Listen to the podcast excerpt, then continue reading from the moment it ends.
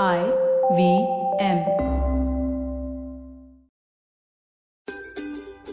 नमस्ते, स्वागत है आपका स्माइल इंडिया पे, मेरे यानी शिफा माइत्रा के साथ। आप सबसे एक बिनती है, ये वक्त नहीं है लोगों से मिलने जुलने का, बीमारी का अभी तक इलाज नहीं मिला। इसलिए, अगर आपके जन्मदिन पे 10 दोस्तों से नहीं मिले तो याद रखिए, आपकी उम्र फिर भी बढ़ जाएगी। अपना ध्यान रखिए। चलिए अब कुछ बातें उन लोगों के बारे में जो हम सबका ध्यान रख रहे हैं। कोलकाता की एक महिला है जो काम करती है इंग्लैंड की मशहूर ऑक्सफोर्ड यूनिवर्सिटी में। चंद्रा दत्ता इस वक्त अपने सहयोगियों के साथ लगी हुई हैं कोविड 19 की वैक्सीन पे। सभी की नज़र इस गुट पे है। इनका मानना है कि वैक्सीन वे भारत में पुणे स्थित सीरम इंस्टीट्यूट ऑफ़ इंडिया के साथ बना सकेंगे भारी मात्रा में बहुत जल्द। यहाँ चंद्रा के माँ बाप खुश हैं कि बेटी इतने नेक काम में लगी हुई है, फिर भी उसकी चिंता उन्हें सताती है। हम सब उम्मीद कर रहे हैं कि चंद्रा पूरी विश्व की चिंता को मिटा पाए। एक और प्रशंसा लायक बात पता चली है मुंबई के पास भिवंडी नामक एक जगह से। यहाँ पे महामारी से पीड़ित लोगों की संख्या बढ़ रही थी और स्वास्थ्य सेवा पे बोझ बढ़ रहा था। दो समाज सेवी संस्थाओं ने निर्णय लिया कि वो मिलकर कुछ करते हैं। इस तरह शांति नगर ट्रस्ट और जमात इस्लामी हिंद ने मिलकर एक इमरजेंसी अस्पताल बनाने की सोची, जिसमें कुछ मरीजों को ऑक्सीजन की सुविधा तो मिल सके। सिलेंडर तो मिल रहे थे, पर जगह नहीं मिली। तभी स्थानीय मस्जिद कमेटी ने अपना एक हॉल खाली कर दिया और कहा, ये ले लो। अब यहाँ सभी धर्मों के मरीजों को रखा गया है। डॉक्टर भी आकर देखते हैं। इन सबको ऑक्सीजन सिलेंडर, दवा और खाना दिया जाता है, बिना किसी खर्च के। साथ ही ये दोनों संस्थाएँ जगह की सफ़ाई और सैनिटाइजेशन भी करते हैं। इंसानियत जब मुश्किल घड़ी में सभी को संभालती नज़र आती है तो इस देश पे गर्व होता है। अभी बताती हूँ एक कमाल के जुगाड़ के बारे में जो झारखंड में नज़र आया।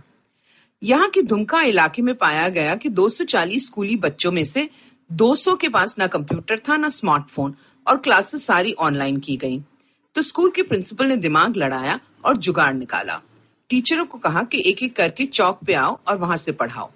वहाँ माइक लगाया गया और पूरे इलाके में जगह जगह पे लाउड स्पीकर लगाए गए। अब बच्चे शांति से पढ़ाई कर पाते हैं अपने घर में।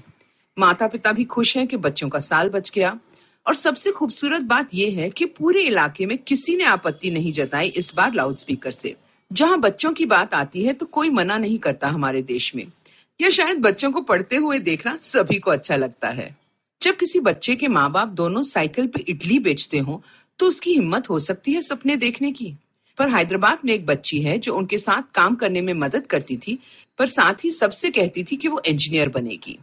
हैदराबाद की कल्याणी पढ़ाई में अच्छी है और हर साल स्कूल में सबसे अच्छे नंबर लाती थी। किसी ने उसके पिता को सुझाव दिया कि एक संस्था है जो आपकी मदद कर सकती है।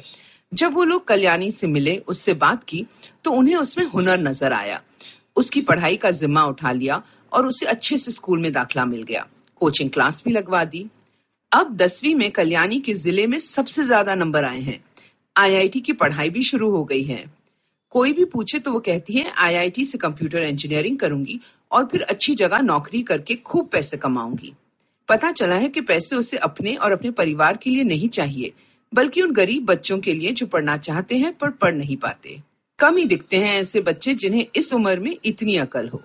अब मेरे जाने का वक्त हो गया है, पर इससे पहले आपके लिए कुछ काम। अब जब आप गाड़ी से धूल हटाकर जाने के लिए तैयार हो, साथ ही ये भी कर लो। गाड़ी के दरवाजों पे लगे हैंडल को रोज खोलने से पहले सैनिटाइज करना ना भूलें।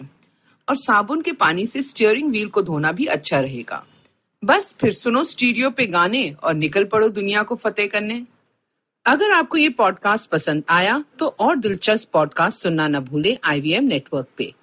आप हमें सुन सकते हैं आई आईवीएम पॉडकास्ट ऐप पे या आई वी पे। आप हमें सोशल मीडिया पे भी फॉलो कर सकते हैं। हम at I V M podcast है ट्विटर और इंस्टाग्राम पे। और अगर आप मुझसे बात करना चाहते हैं तो मेरा हैंडल है एट शिफा माइत्रा इंस्टाग्राम और ट्विटर पे। मैं आपसे जल्द मिलूँगी, तब तक हँसते रहो और हंसाते रहो।